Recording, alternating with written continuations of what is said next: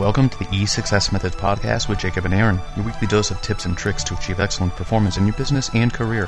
Join us as we explore deeper into the practical worlds of Lean, Six Sigma, project management, and design thinking. In this episode number 189, we review an article by David Niles about securing a seat at the top for Six Sigma.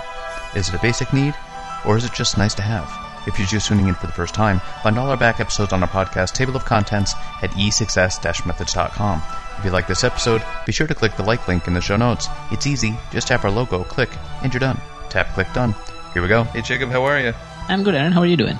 Jacob, I am doing well. Jacob, let's uh, let's talk about a, a seat at the table for Six Sigma.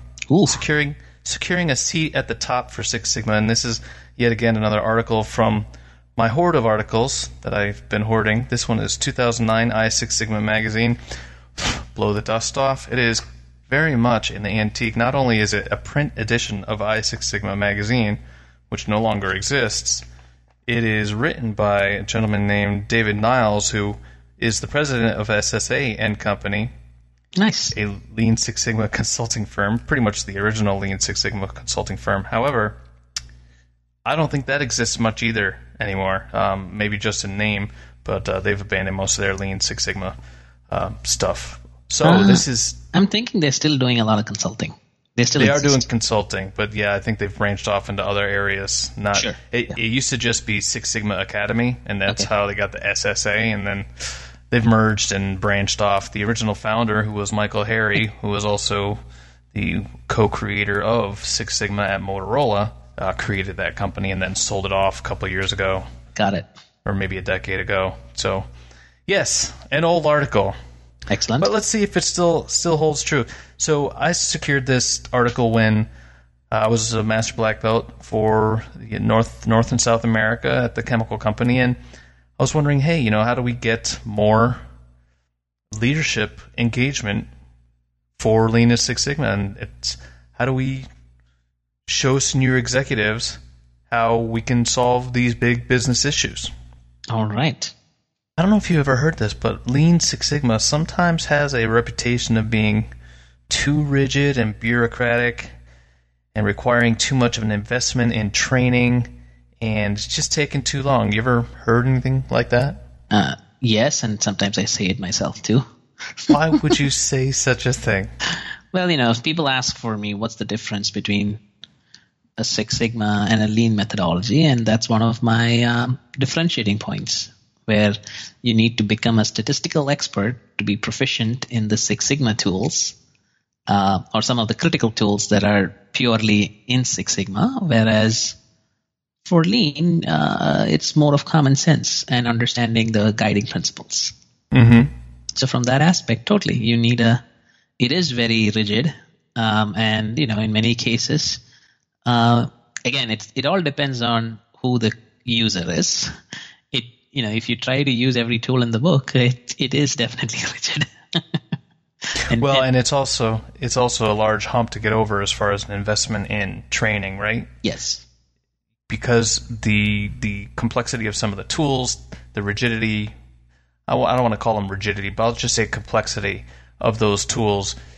Um, it takes a lot longer to teach them, and it's kind of an inverse relationship between how long it takes to teach and its immediate applicability to your job. So yeah. I mean, basically, I, I totally agree, right? And, then you know, if I add more to that, and if this comes, you know, uh, I was reading an article recently where the discussion was: Is Six Sigma still relevant? Um, especially as a strategy for a company, is it even a strategy? Um, which is kind of similar to the topic which we have on hand here: securing a seat at the table at the top. Um, so, is it a strategy? And you know, I think the the article was trying to highlight that many of the people who are doing the projects don't necessarily end up needing to use any of those higher level statistics. It depends on a project by project basis. right? Um, most of the organizations are looking for that quick wins. And for most of the quick wins, you don't necessarily need any of the statistics. You should be able to get the low hanging fruit very easily without that. Mm-hmm. And by the time you get to the real complex problems where you need, you know, not just the higher level statistics or the details and the statistics and the data, and it also needs time. And most of the organizations, once the low hanging fruit is gone. They don't want to invest the time and resources in Right. in making sure you're addressing or or relieving all the big challenges that the business exists. And at that point, they don't see the return on investment and they give it up.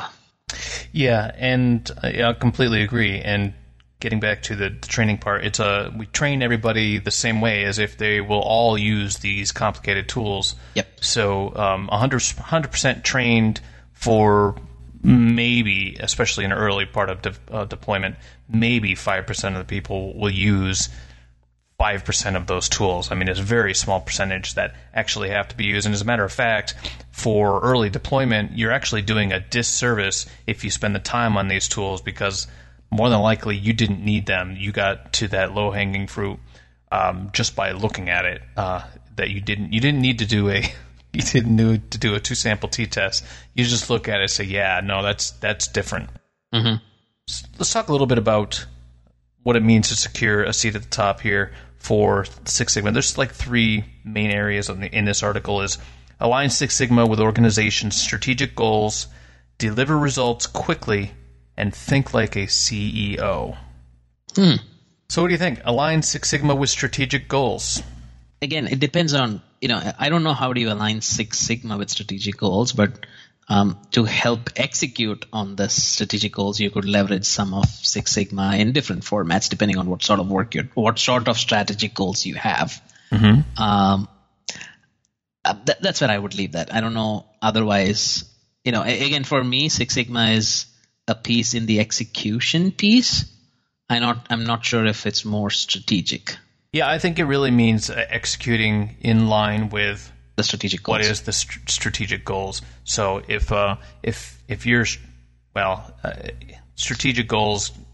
So one of the issues I have with with this is it's most people think they're talking strategy and most people are not. Uh, and I've actually had a hard time differentiating? aligning leaders with Yes. strategic goals. Basically, uh, any anybody who's not the CEO or C-suite, and by the way, I've never gotten close enough to the C-suite to be able to align really with their strategic goals. All I have gotten were, okay, this is what the C-suite said, this is how we interpreted it, this is what we want you to do, and my experience is by the time you get outside of the C-suite, they're already bastardizing the strategy because they don't want to turn away. You know, part of the strategy is deciding what you're sort of not going to do, um, and that also means cannibalizing and giving up some some of what's currently profitable in your business. And there's just too many as you cascade down the line. There's too much of people not willing to do that, and so you you do get stuck doing pretty much the same old thing uh, when you're actually trying to transform. It's a, it's a little bit aggravating. So it's kind of like a chicken and the egg as far as getting a seat at the table. I don't think a Lean Six Sigma can actually be aligned with the strategy if they don't already first have a seat at the C-suite table. Yeah, I mean, you know, in our in our previous life in the chemical place together, at some point I felt there was a seat at the table at the strategic level, Mm-hmm. uh, but it never meant anything. It was more of, hey, uh, you are going to execute on what I tell you to, sort of a test, sort of a thing, more than anything else. Yes, and it was executing on. Whatever I told you to, ex- yeah, sorry, Yeah, it wasn't a strategy. It was tactically here. Go look. Go work here. yes, or fix this problem, yeah. So I, I guess that's that's a, still aligned. You know, assuming that it was a uh, a cascade cascading sort of goals thing. But you just have to assume that it was aligned with the strategy. And most people I find when they work for a company, they don't know what the strategy is, Mhm. or they or it's the strategy is so simple that they don't think they know, or and they usually usually find this out by people saying, "What's our strategy?" it's there, but I think it's not very well communicated and very clear to uh, uh, as you go down the line. Agreed. So it's hard to know if you are aligned. So that's why I say uh, go to the source. If you want to be aligned with the strategy, you have to really go to the source and really understand what that strategy is. But then, you know, th- th- that brings a different point, right? Do you really need to be at the source to understand that? Or is it just a case of the strategy being communicated much more clearly? It's like the same thing when we talked about any sort of product requirements, right? what is the need? Is it a customer that needs something? Is it do we understand what they want, or are we just doing what we feel like we want? So let me let me ask along with that if if a communi- if a company cannot communicate its strategy effectively, how likely are they going to have the uh, wherewithal to keep going forward with a Lean Six Sigma program? Oh, no, totally agreed. I, I don't think I think I think the ones who would be both at either should be good at both. Yeah, I mean, so that's my point. I, I don't think you need a. I don't think you need to be able to articulate. I mean, as long as you can articulate it, I don't think you need a seat at the table. Ah, uh, got it. But but I think the the challenge is not everybody, not every company is good at articulating that or making sure everybody in the organization understands it clearly. So say we got C-suite hanging around, they're going through their strategy, and uh, a, a person at the table says, "Okay, where do you think Lean Six Sigma should focus this year?" Mm-hmm. Do you think that's an appropriate level for that, or they just say, "You got Six Sigma, you figure out where they should focus"? That is that the message that the C-suite should send? No, I don't think so. I think the C-suite should be, "This is our biggest challenges for the year. How are we as a team going to address that?" Mm-hmm. Or this is our big goal for the year. So it should be a topic of conversation. If if you are leveraging Lean and Six Sigma for your transformations, then. But then you know that that's kind of the piece, right? I mean, are we assuming that the organization needs to transform every time, or is it more like we have a strategic goal of getting here? How is anybody and everybody going to contribute to that? And if if there is a gap, or if there is some some area that needs significant sort of improvement or changes that needs to get there are you going to let is six sigma going to help you get there faster? Right. That's the question that should be asked and i don't think the c suite needs to ask that in my opinion. I think the the business owner needs to understand or the person who is there needs to understand how is this going to help and they have to address it appropriately can i leverage this to do that? Okay so does that give the idea that you should have a seat at the table then? Somebody right. who knows and can can um, translate the strategy into i i guess yeah i guess at which table right? I think that's the question now. Does it have to be at the c suite table or can it be two layers down? You know again if assuming that the vision is clear. Yeah. So you know this guy is I, I do i do and you know i've been i've been one or two layers down and and I think that the leadership, one or two days, two layers down, has not been aligned with the leadership two layers up. So that's why I want yes. to. no, and I can totally, I can totally agree with that. Sometimes, yes. but uh, but also the the idea of a strategy, it it's not supposed to change every year, right? Mm-hmm. So it's a long term. Um, yeah.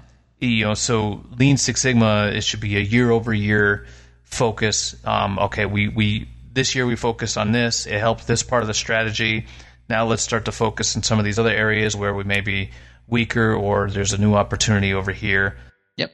And so this the assumption is that if you if you have a lean in Six Sigma program, that you will leverage that program because you have highly engaged full-time workers who are skilled at going into some place uncomfortable with very little definition and they figure something out and if you don't have that, though, if you don't have highly trained, if you've maybe stacked stacked these people in with just I don't know free resources because you couldn't find a good fit for them anywhere else, then yeah, no, you're not going to rely on these people um, at all. As a matter of fact, you should be wondering why are we doing this program. All right, so let's talk about uh, deliver results quickly. I mean, I I think for any business, right? At the end of the day, you can't if you have a project like we've talked about a long time, if you have a single project that's long term, chances are the the momentum goes down. Um, the oh, buzz, oh, yeah. the buzz of the day changes, mm-hmm. the flavor of the day changes. So that's something that needs to. I don't think you can ever have a project that's going on for too long. So yes, I would agree. Results need to be there quickly, uh, but at what cost? So let's talk about what what what what constitutes results and what constitutes quickly. Okay. So or and let's even consider the difference between Lean and Six Sigma at this point, mm-hmm. and then let's talk about what could be the uh, root causes for not delivering quickly enough. Okay. All right. So let's talk about um, results. How mm-hmm. big do results have to be in order for the C-suite to say, "Yeah, this was a good investment"? Significant. yes. It depends on the organization, right? And I think that's the I mean I think that's the mindset difference, right? Like I have you know put a program together, invested in doing this. How am I getting the return back? Mm-hmm. And I think that's how they're looking at this. Um, so I dedicated a resource for three months, six months. I should at least cover the cost of that and maybe more. Otherwise, why would I have to do this? Mm-hmm.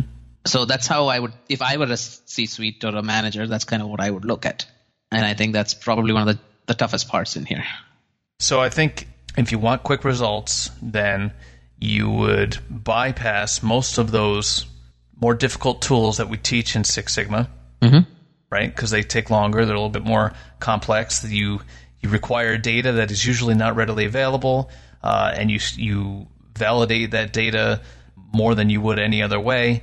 But if you just stuck with those, you know, top seven Deming tools or top four Deming tools, and then with Lean, you would get results much faster, but they could be smaller. But then that's the difference, right? And this is where, you know, I would I would challenge the mindset because it's not about doing a project once. Mm-hmm. And I think that's the difference in lean. Uh, if you're just doing for the sake of doing a project, then, you know, don't call it lean and don't call it Six Sigma. You're just doing a project. Whereas in reality, what you're, what lean is trying to push is how do you make that incremental change regularly? Mm-hmm. Day in, day out, how do you go about doing that? So it's not a, a project never ends if, if you so call it in a lean, lean atmosphere. Um, the people working on the project are continuously going to try and work and improve that, or you're enabling them to continually work on it and improve that. So I think that's the philosophical difference. Uh, Six Sigma is more project based for the most part, mm-hmm. whereas Lean is more ongoing, longer term, right. or, or or or living and breathing all the time. It's not. It's never ending. You know. But the companies seem to like episodic grand slams every single project, yes. and this whole uh, moving slow to move fast. It's just not sexy, and and, mm-hmm. and they don't like it so much. And and uh, do you secure a seat at the table by having a very slow grassroots cultural shift, which maybe eventually somebody might need to use a actual statistics in their uh, in one of their projects? I would hope, but that's but that's wishful thinking, right? I mean, that, right. that's that's where. So I mean, if you look at it, right, organizations that have been doing it well for a while, it's because of that. Like GE, Motorola, for the while they were at that top doing this was because they invested heavily in this and they believed in it, and this was part of how they worked. Not necessarily, I'm doing one project and it's done.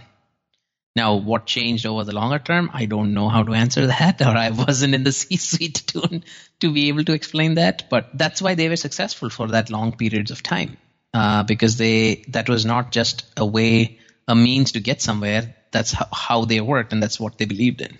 Yeah, and they were also some technical businesses there, and uh, so we have to also consider that. But they were also very dogmatic as far as DMAIC was concerned compared mm-hmm. to a lot of the DMAIC that I see coming through. And that's another one of those things that um, you, you put DMAIC in, pra- in place because you don't want to slip back and just do the um, shoot from the hip sort of approach of yep. trial and error. Um, so, but that, that dogma, that framework purposefully slows you down so that you don't go, you know, too fast, too fast. in the wrong direction. Yep.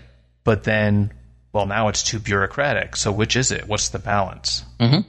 That was a question. Uh, I, I, think, I th- you know, I know, I know it's a question, but I was just acknowledging it. But um, in general, I think that is how much of an appetite do you and your c- company have? Right.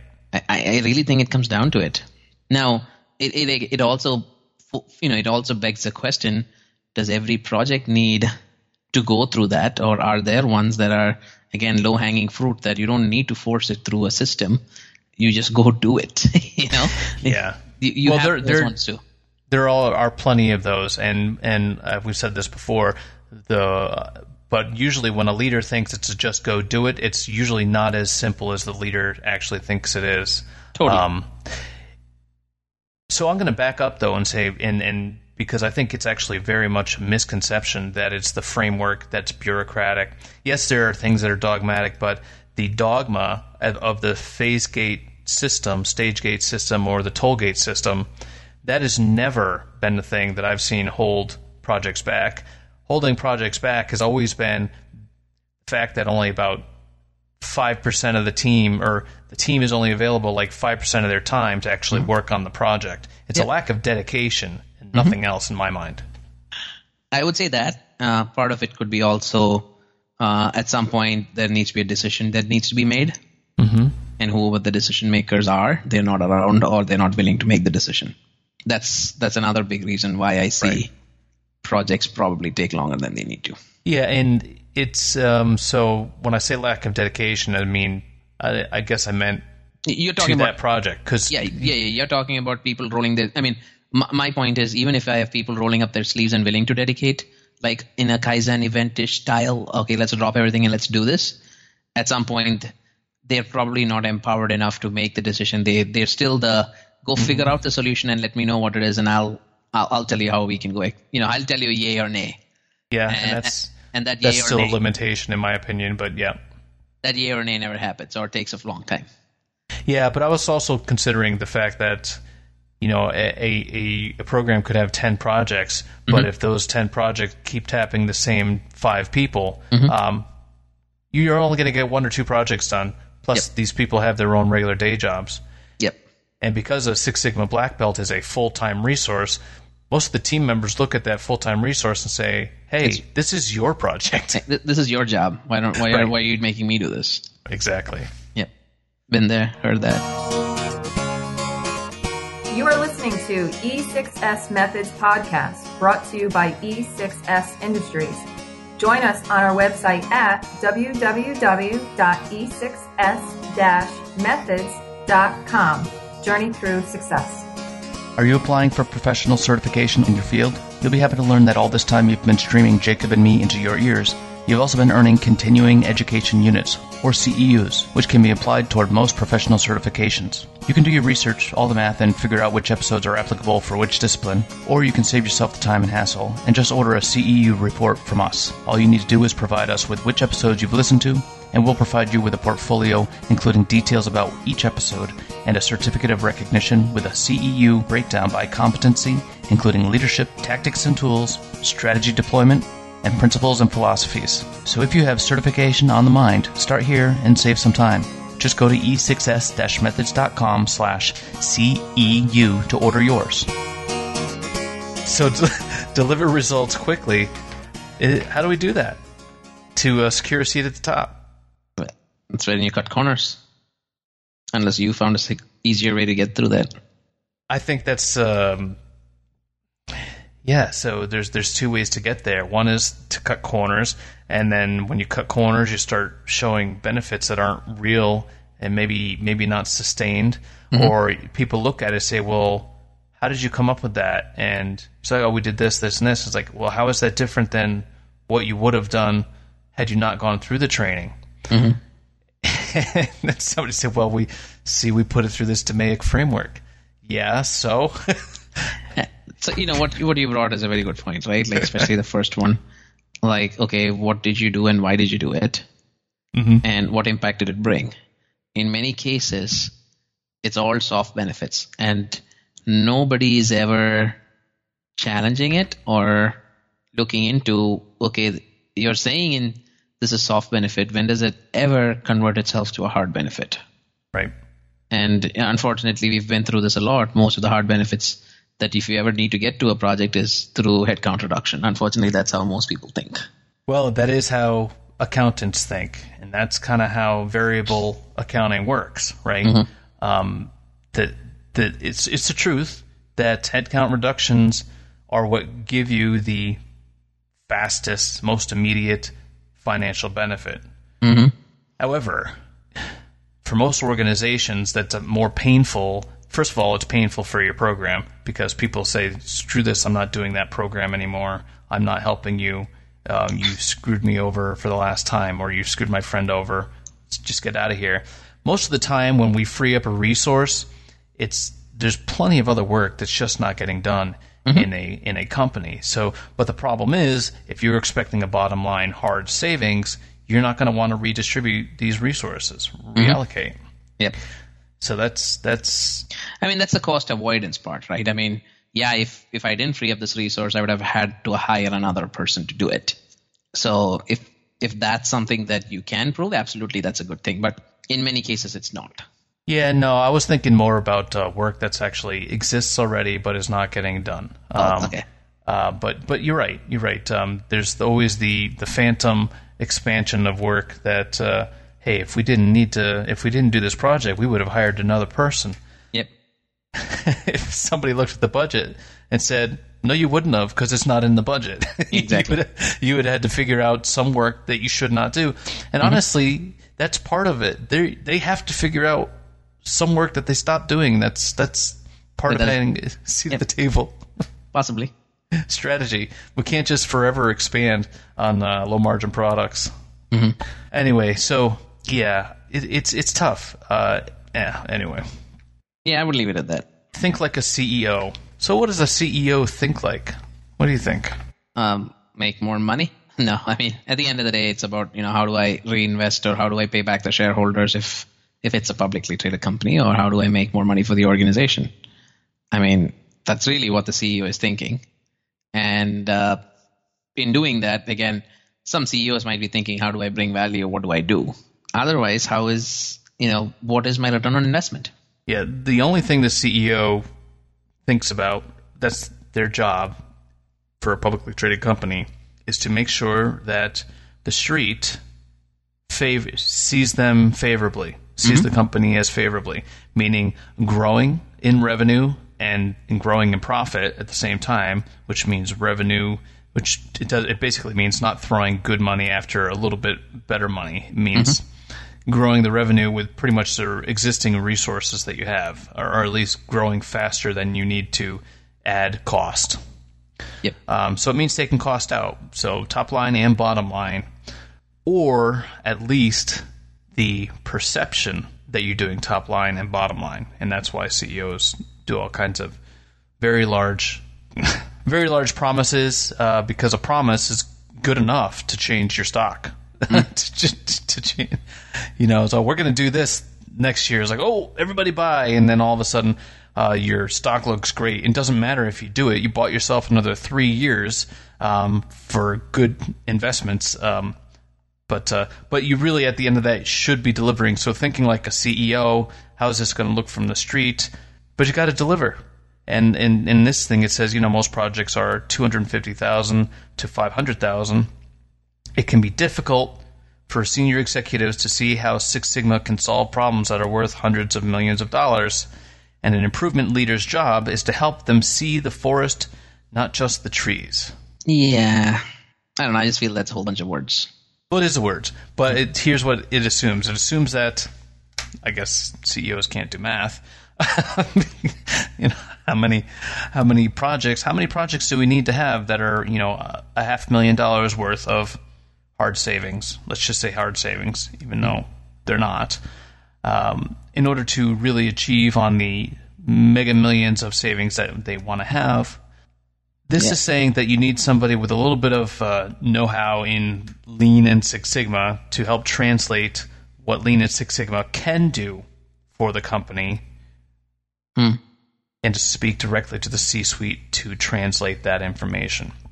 that I can see. But then, but then making promises that you know you can again, this is where things fail, right? I mean, if my only goal is to save the company money, or that's just the wrong way on how you're going to address any of the challenges that you have. Say more. I mean, in my opinion, it's it's always wh- why do I need to save the money? I think it's explaining the why that's the most critical part. It's either to reduce the defects, or it's either to increase customer satisfaction, or it is something.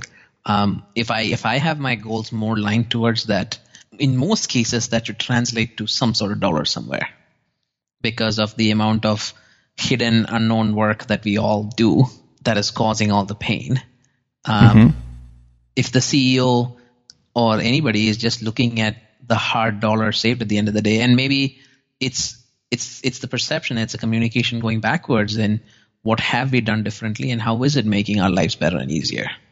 Um, that somehow never either it's not cared at that level or it's never communicated in that format back to that level.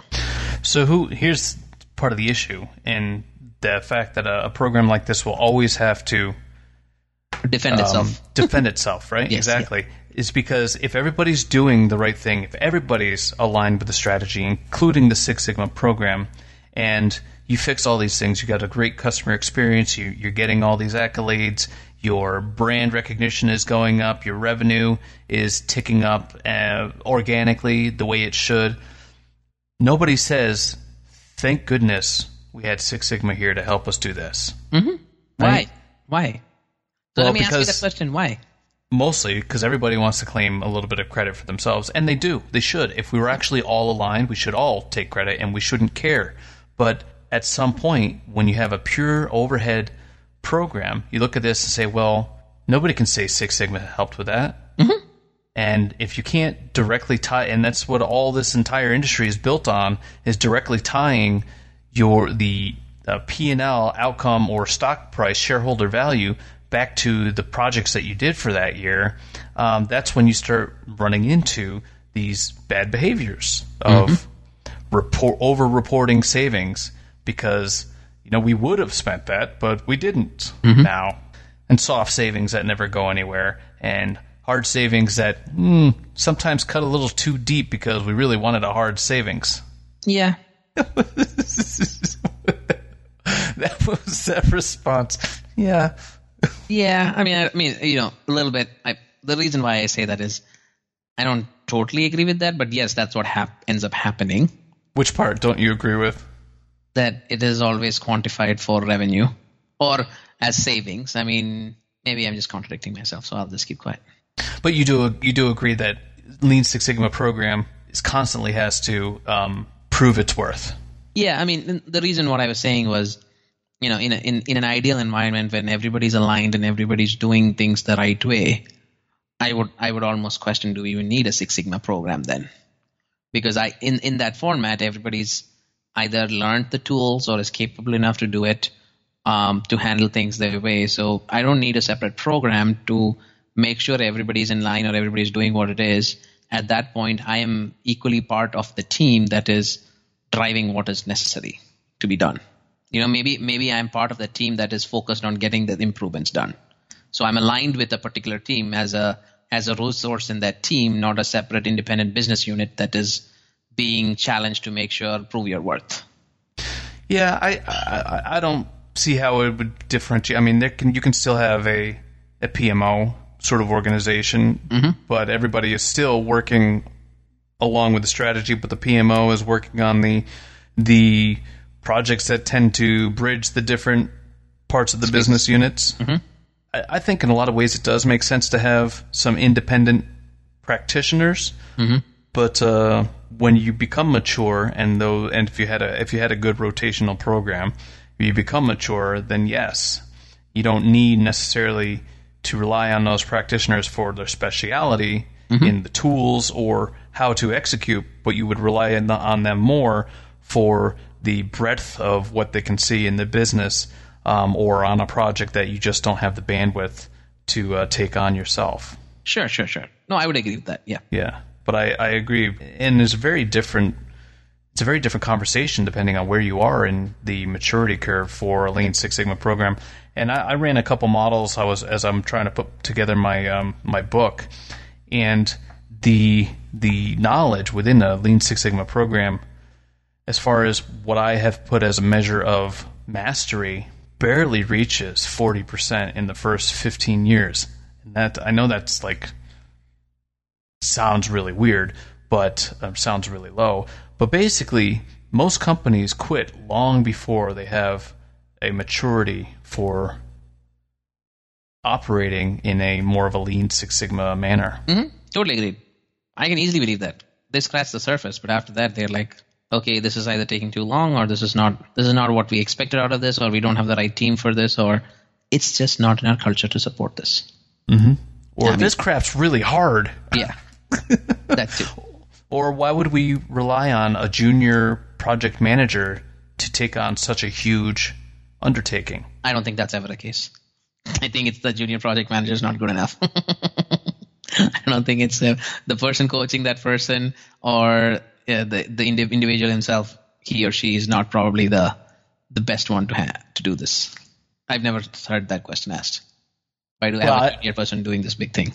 I, well, that's what I. What I think. I think is probably a, a rhetorical question that's underneath. So we have we have this Lean Six Sigma department full of experts that other more senior people would have to rely on for their expertise and trust that their expertise is better than they Their maybe experience. themselves would be able to do. Yep. No, that's true.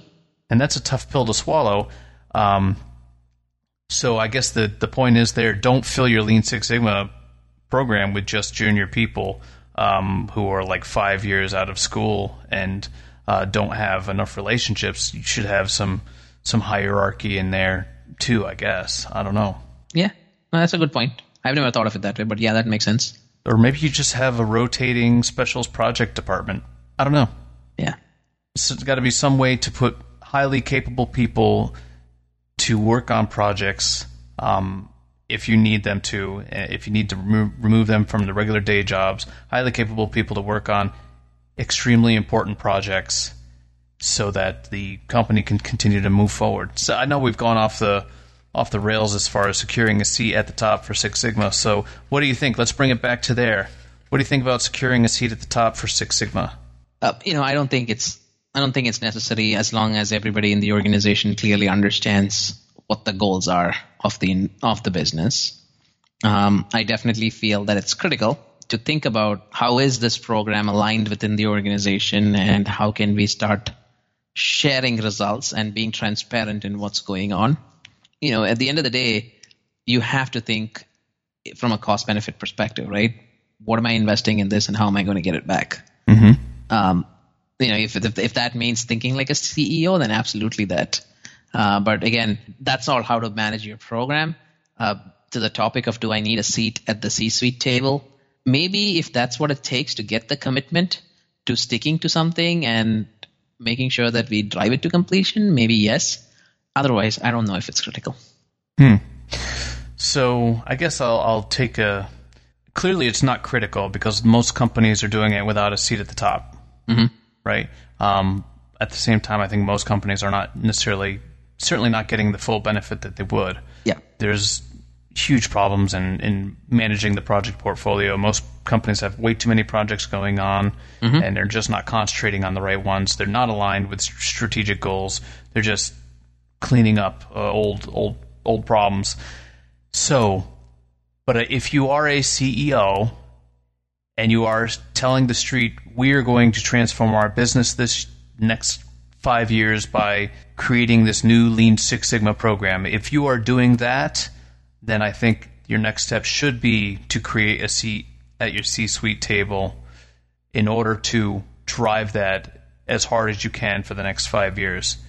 If you are not, if you are just saying, "Hey, we'd like to learn some Lean Six Sigma to improve our quality and customer service and and go tackle projects here and there whenever they come up and it will will allow them to be a self-governing body if you if you're not using that to make a promise to the street then sure just uh, let it uh, let it manage itself and hopefully no layoffs come Wow, I like the end over there. I always like to end on a high note Excellent. Jacob you got anything else left to add No, no, that's it. I think we've talked a lot about this. all right thank you very much Jacob All right, Aaron, have a good one. thanks everyone for listening Bye bye. Thanks for listening to episode 189 of the E6S Methods podcast. Don't forget to click like or dislike for this episode in the show notes. Tap click done. If you have a question, comment, or advice, leave a note in the comments section or contact us directly. Feel free to email me, Aaron, A-A-R-O-N, at e6s-methods.com or on our website. We reply to all messages. If you heard something you like, then share us with a friend or leave a review. Didn't like what you heard? Join our LinkedIn group and tell us why. Don't forget, you can find notes and graphics for all shows and more at www.e6s-methods.com. Journey through success. If you're not climbing up, you're falling down.